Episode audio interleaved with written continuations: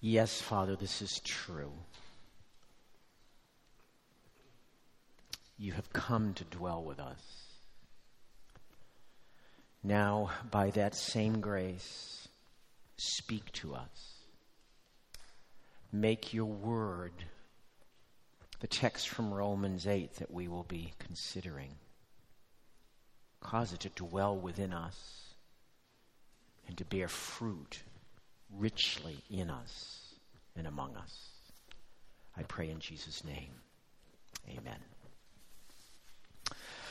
Well, welcome one and all. Uh, I invite you to turn with me. I welcome you back into the book of Romans, chapter 8, as we come to the next to the last message in uh, the series on this, this just wonderful chapter in the Bible. Romans chapter 8, um, my focus today is going to be on verses 31 through 34. We'll just get a little bit into verse 35.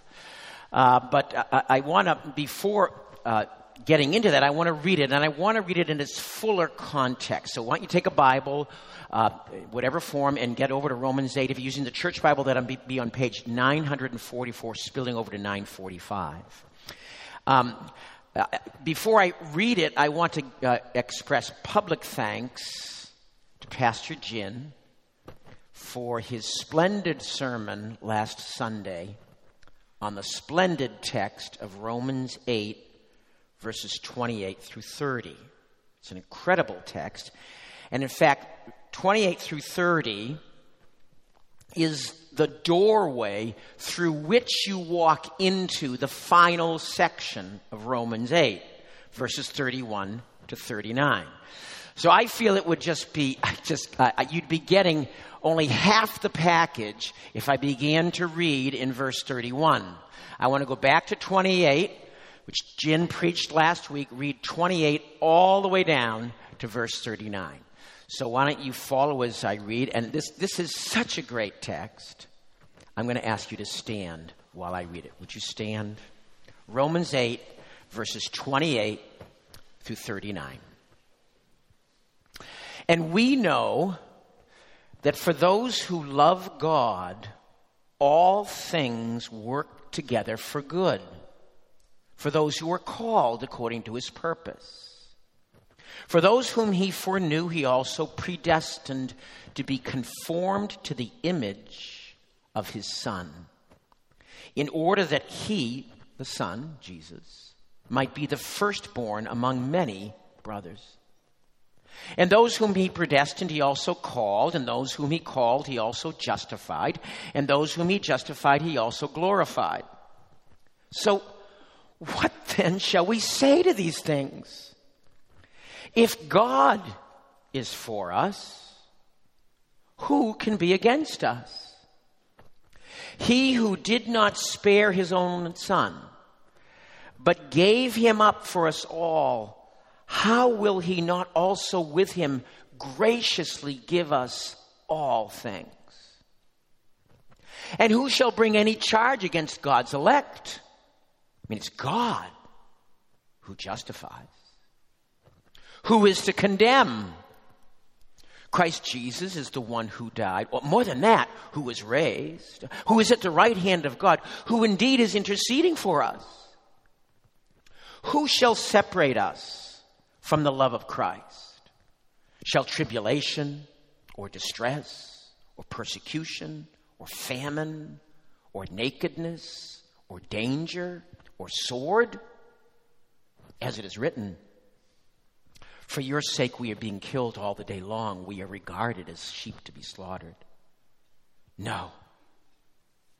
In all these things, we are more than conquerors through him who loved us.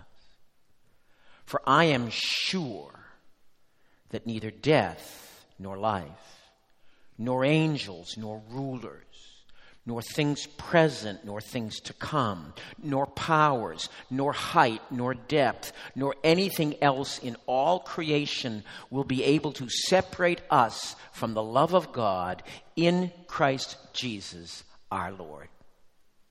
Amen. Hallelujah. Please be seated. Now, as I said, I'm, my focus is going to be on verses 31 to 34, a little bit of 35, but we'll get 35 to 39 next week. Uh, last night, I had the great privilege and honor to bring the Christmas message to the International Students Banquet, their annual Christmas banquet. 200 guests at the dinner, uh, many of them from all over the world. I, Karen and I were seated at the table before the program, and I was uh, sitting there alongside three young adults from mainland China, a young adult from the Philippines, a young adult from Kenya. I mean, it, was just, it was just remarkable, this gathering of people. And many of them had never uh, uh witnessed or never really understood Christmas and the meaning behind Christmas. It's a wonderful event. So at one point in my talk, I shared a story that fits so well with this text that we're going to be looking at this morning. It has to do with a mother, a mother who lives out in Oregon. Her name is Vicky. And oh, five or six years ago, Vicky was in the kitchen, and her uh, her son, four year old son, was out in the kitchen with her, and he was kind of sitting at the table, drawing with crayons or something like that on the table. And he kind of, at one point, he looked up at his mom and he said, "Hey, mom, what are the what are the names of God?" And Vicki, very earnest, very earnest mother and Christian, she said, "Well, well, God has many names." She said, "Father, Lord." Jehovah. She just started listing names. Uh, uh, Lord of hosts, El Shaddai, El Elyon, Jehovah Rapha. She just started to list all these names. And the son is, is kind of, he stops coloring and he's looking at her and he's getting more and more confused. And, and finally, she's done with the list and kind of confused and kind of uh, totally out of his element, he just says to her, Well, Mom, can I just call him Steve? You have to know how to answer a question, and you have to know how to answer the question in relation to the person who's asking it. And if you get that idea, you've got what we're going to ha- see happen with this text this morning. Because in the text, verses 31, 35, Questions are asked.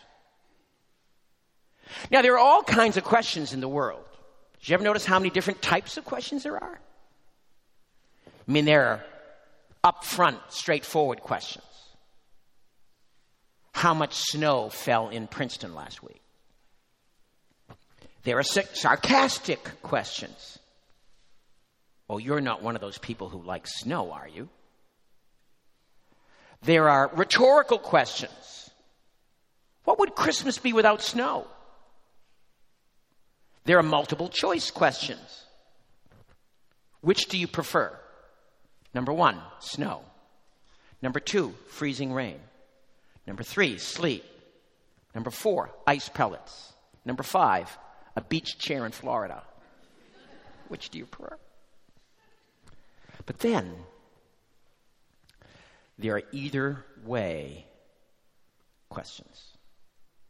Questions that, if you know how to answer them, will take you in one direction. But if you don't know how to answer them, will take you in a very different direction. If you know how to answer them, they can lead to, to life, to change, to stronger faith. If you don't know how to answer them, they'll lead to, harm, despair, and spiritual death. We have in this text that I read, we have seven questions. They collapse down really to four. Uh, let me show you the questions and show how they collapse down to four. I'll, I'll point out the questions. Okay, first of all, verse 31. What shall we say to these things? Now, that one is kind of the, the transition into this new section. It's the trigger of the question. And it's really, Paul's just making a statement. I've just told you such incredible things that we got to think about this. We got to let this sink. So that one collapses into the next question, which is who can be against us? If God's for us, who can be against us? Then we get at the end of verse 32, as Paul answers that question, he talks about uh, God who did not spare his own son. How will he not also with him graciously give us all things? That's, that's the next question, but that kind of collapses into the one right before it. Then we have verse 33 who shall bring anything against God's elect? Verse 34, the next one, who is to condemn?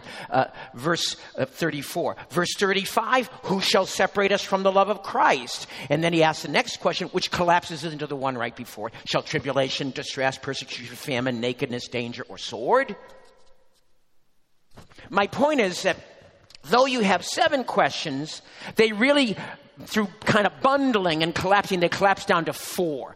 Four questions, basic questions, four either way questions. Depending upon how you answer them, they can land, lead you to change and deeper faith. Or they can lead to despair and deeper doubt and spiritual death. Those four questions, just to kind of clear up all the bundling and stuff that I just did. Here are the four questions. Verse 31, excuse me, uh, verse 31, who can be against us? Verse 33, who can bring any charge against God's elect? The third one, verse 34, who is there to condemn us? Excuse me, uh, yeah, who is here to condemn us? And then the fifth, the fourth one, verse 35, who can separate us from the love of Christ? Those are the four questions. And I know of no other set of questions that captures the kind of stuff that we all ask in our doubts, in our depressions, and in our dark accusations.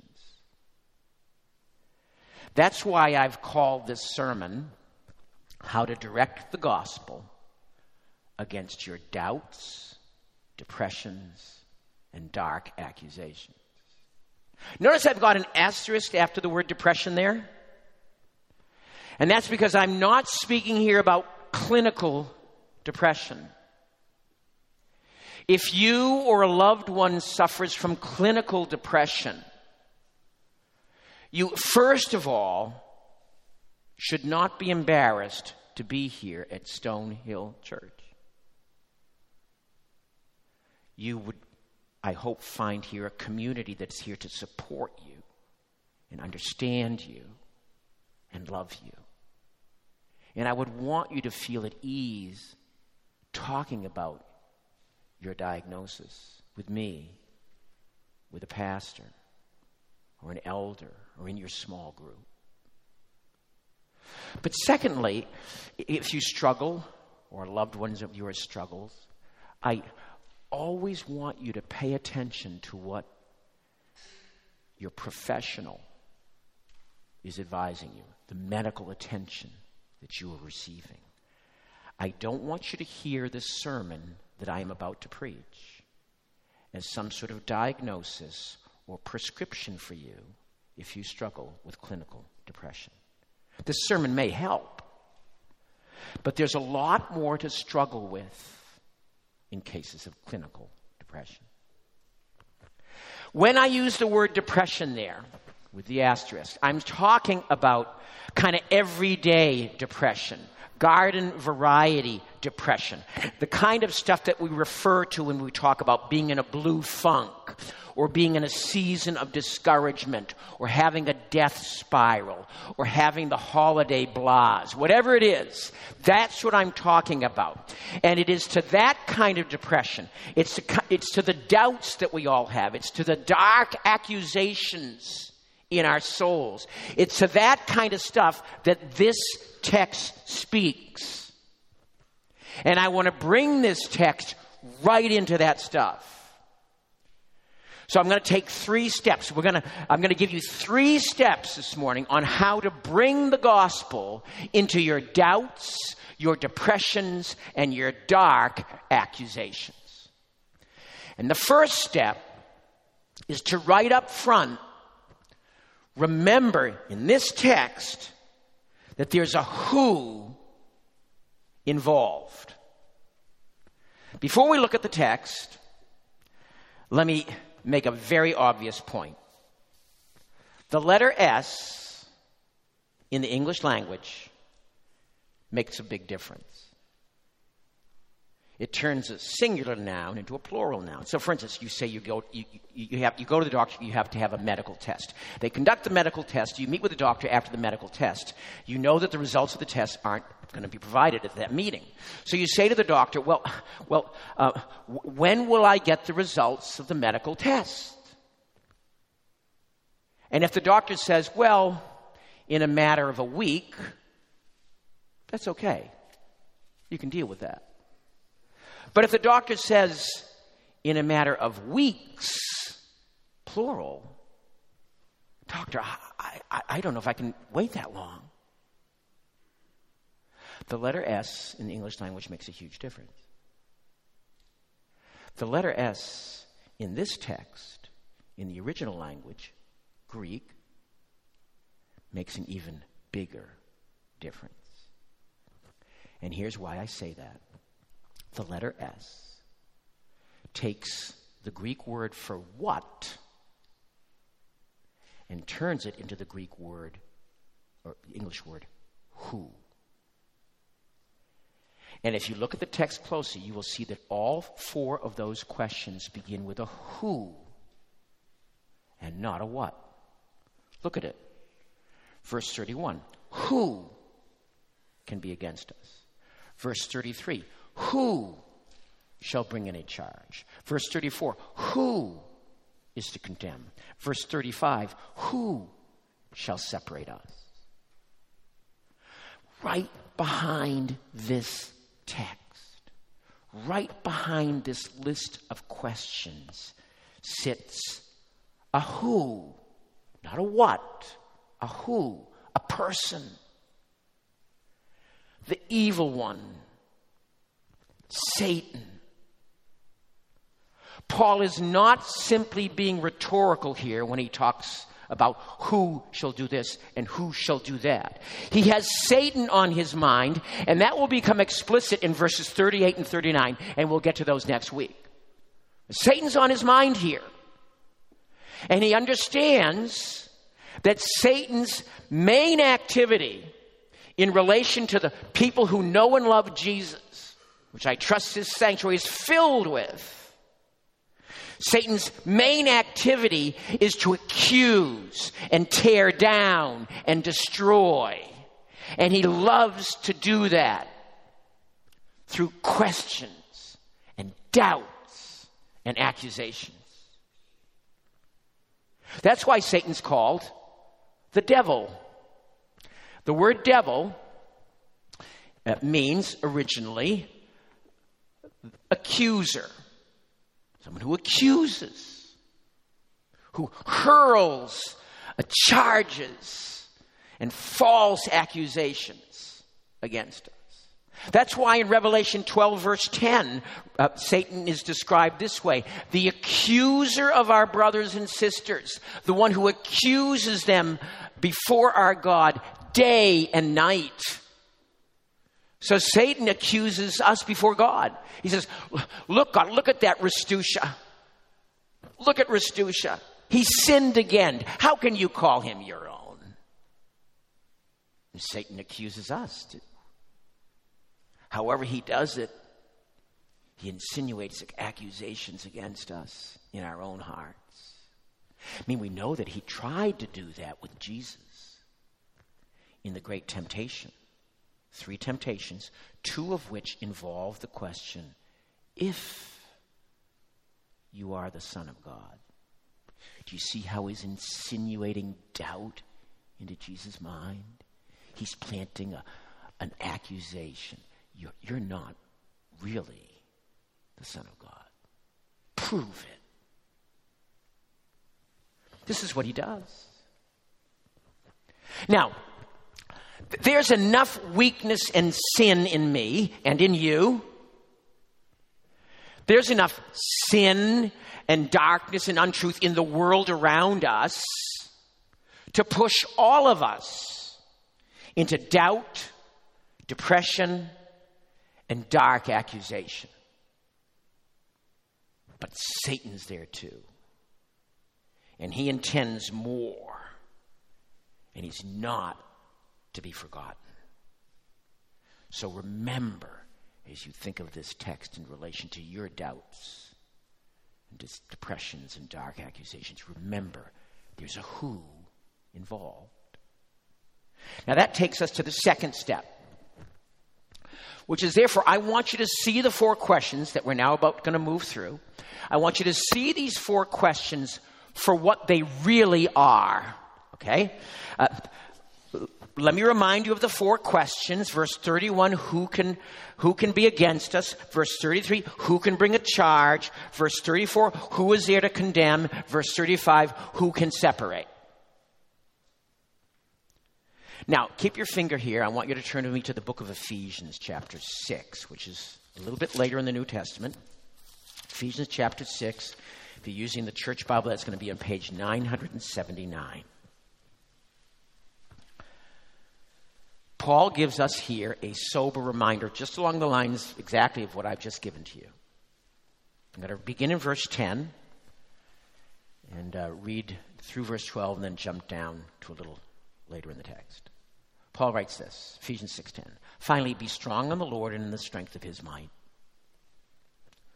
Put on the whole armor of God, that you may be able to stand against the schemes of the devil stand against the schemes of the accuser.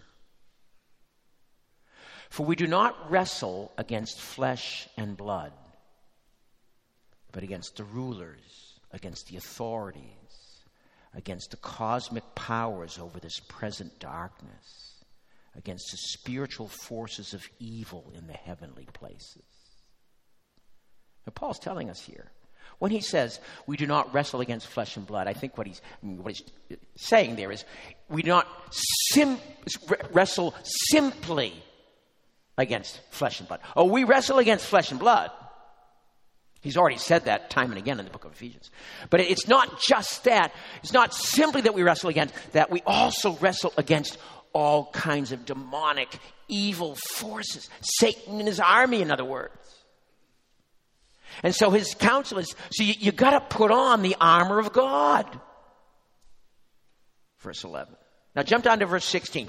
In verse 13, he starts to enumerate pieces of the armor. And in verse 16, he says this In all circumstances, all the time, in all circumstances, take up the shield of faith.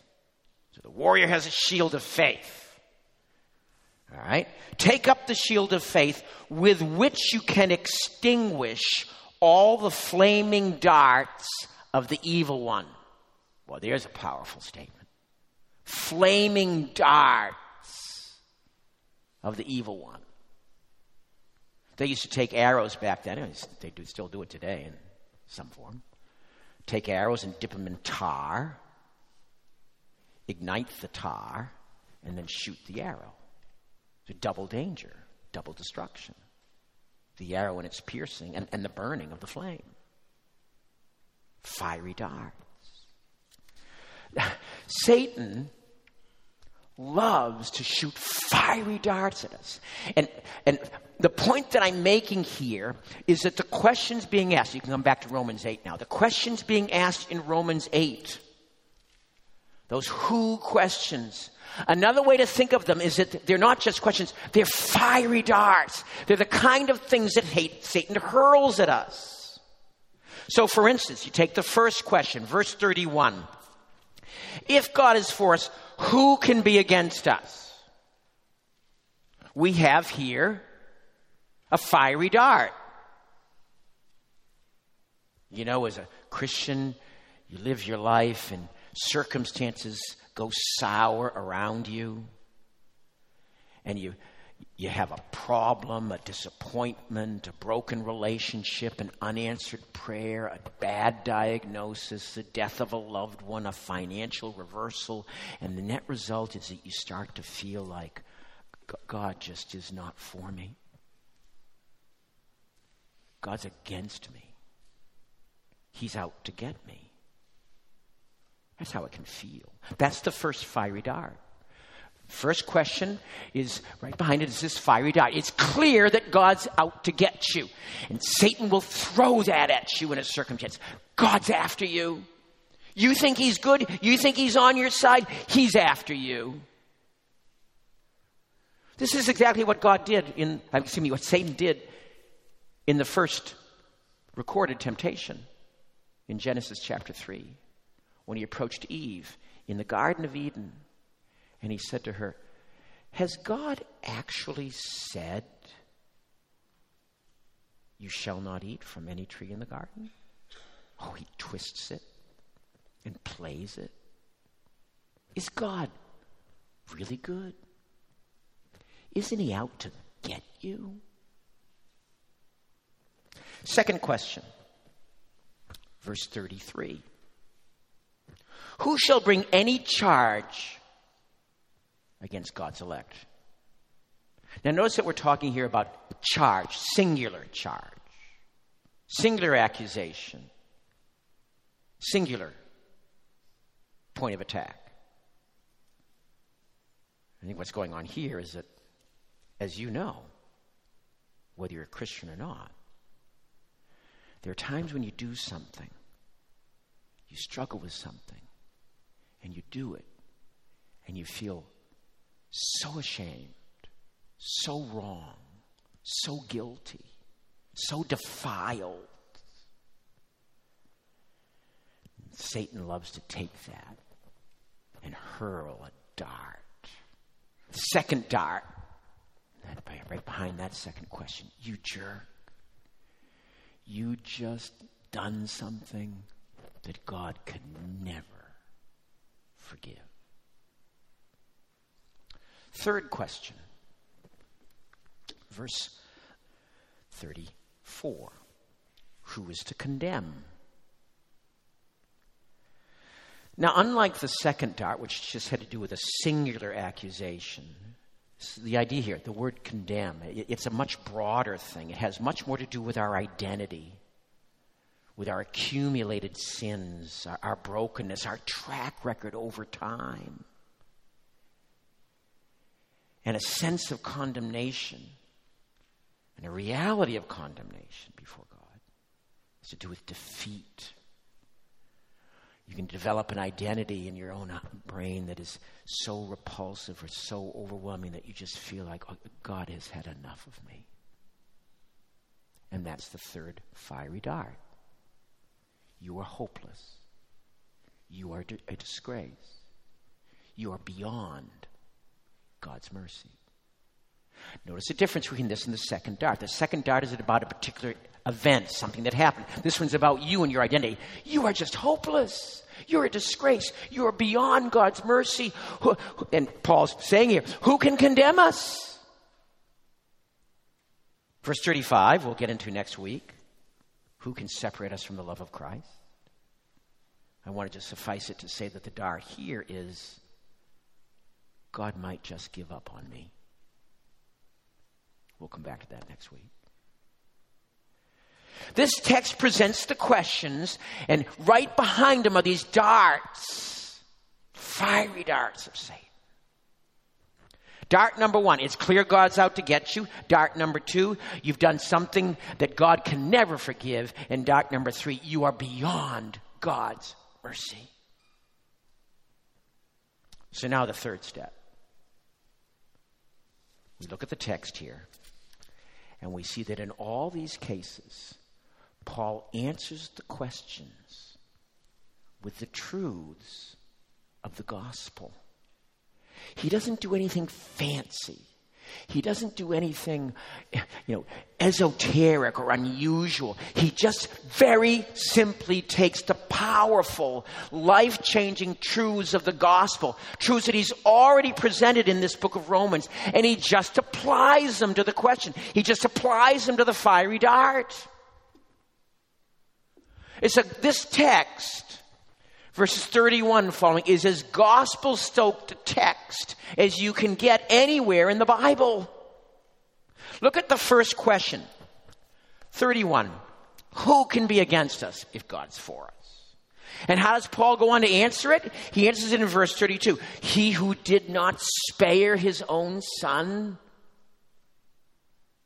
didn't hold him back. He didn't hang on to his precious, beloved self, which is what the Son is really the Father, the mystery of the Trinity. God didn't hold himself back, He delivered himself up, He delivered His Son up. That word there that translates gave, he who did not spare his own son, but gave him up for us all. That, that's a a more uncommon verb, forgive. And it's a word that you should know. It's a word that is used in the Gospels time and again to tell us what happened to Jesus. We are told in the Gospels that Judas gave Jesus over betrayed him. We're told in the Gospels that the chief priests and the scribes gave Jesus over, they handed him over to the soldiers. We're told in the Gospels that Pilate gave Jesus over, handed him over, betrayed him over. But here, in Romans 8, we are being told the real story the ultimate story. That it wasn't Judas, it wasn't the scribes and the Pharisees, it wasn't Pilate. God Himself gave, handed over, betrayed His Son unto death. Death on the cross. A 19th century preacher captured this so well. His name's Octavius Winslow. He's British, not surprising with a name like that. Here's what he said Who delivered Jesus over to die? Not Judas for money, not Pilate for fear, not the scribes and Pharisees for envy. No, it was the Father for love love of his people. Paul's arguing here from the greater to the less. I mean, look at what God did, verse 32. If he did this, if he handed over, gave his son over for us, did not spare him but gave him over, how will he not also give to you when those circumstances seem so dire? When you feel like God is out to get you, how will God not somehow intervene and give you what you need in that situation? You just preach the gospel to yourself. Next question. Verse 33, we get another gospel soak. You know, he just, Paul takes the gospel and just douses the fiery dart. Question number two, verse 33, who shall bring any charge against God's elect? So the fiery dart there is, you've just done something that God could never forgive. And Paul's answer, look at it there in verse 33. It's God who justifies. And I think what he's saying there is this is not about you. Salvation was never about you, what you could do. It's what God has done in Christ that salvation is, about. It's God who justifies. You don't justify yourself. I mean, so often when we're in those situations, we feel like, oh, I've just done something that's so messed up, so, so broken. And you start to kind of justify, you know, well, but, but I did this and I do that and I'm, I'm not that bad a person. We start to accumulate all kinds of reasons to kind of make ourselves feel better. And what Paul's saying is, cut all that out. Stop it. It's God who justifies. Rest in that. Find your strength and hope in that. Preach, the gospel to yourself. Verse 34. Next question. Who is to condemn? Here, remember the gospel dart is, I mean, the fiery dart is that you are beyond God's mercy. You are, you are hopeless. You are a disgrace. You're beyond God's mercy. Who is there to condemn? And once again, Paul goes right to the gospel. He just can't get enough of the gospel. Look at how he answers it, verse 34. Who's to condemn? Well, Christ Jesus is the one who died for our sins. That's kind of where he begins. And you can almost see him as he's dictating this to the, to, to the, to the scribe. He's saying, Christ Jesus is the one who died. Well, wait, wait. More. He's the one who was raised to life. So his, his, death covered for our sins. His resurrection proved that the Father was happy with that. And then he, he adds more. Oh, and, and not only that, he's at the right hand of God the Father. He's ascended and he's seated at the right hand of the Father. A, a priest never sat in the temple. But this priest is seated at the right hand of the Father because his work is done. And he's there. He says, Oh, oh, yeah. And there's one other thing. He's interceding for us. He's pleading his death for us. The way I think about that is, you know, uh, uh, Satan's up there accusing me. My own heart's accusing me before God of something that I did, something really stupid and jerk like. And, and, and Jesus says, Pay no attention to what's being said here, Father. That Rastusha, look at my hands. See the nail prints in my hands. He's mine. My blood rescued him. Totally gospel soaked. That's how we douse the fiery darts of the evil one. That's how we answer these questions. Come in our hearts. Let me conclude with this. I'm sure most, if not all of you, know the name Martin Luther, Reformation hero, broken sinner like all of us. He had his strengths, he had his weaknesses. He was someone who had more than his share of struggles with Satan, with the very kind of things that we're talking about today doubts and accusations and depressions.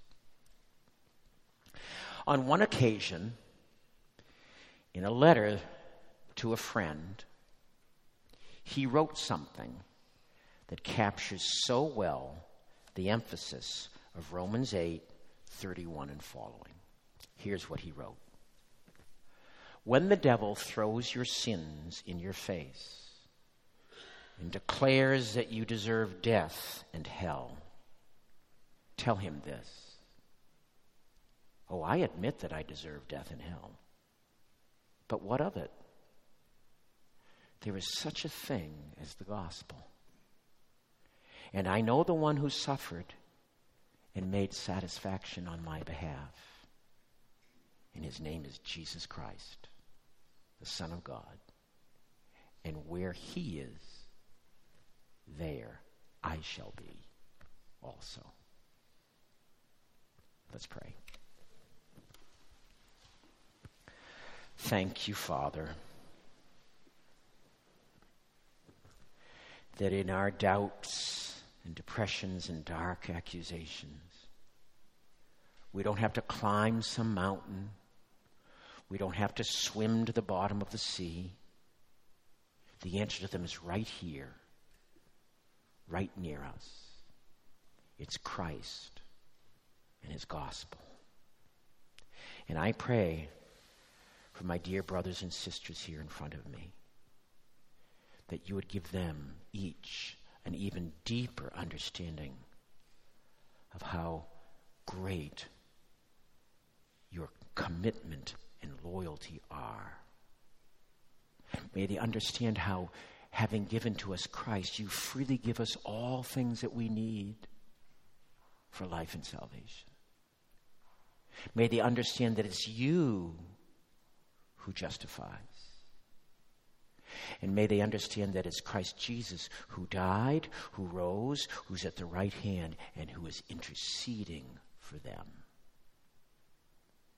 And I pray this. I pray all these things in the great name of Jesus Christ. Amen.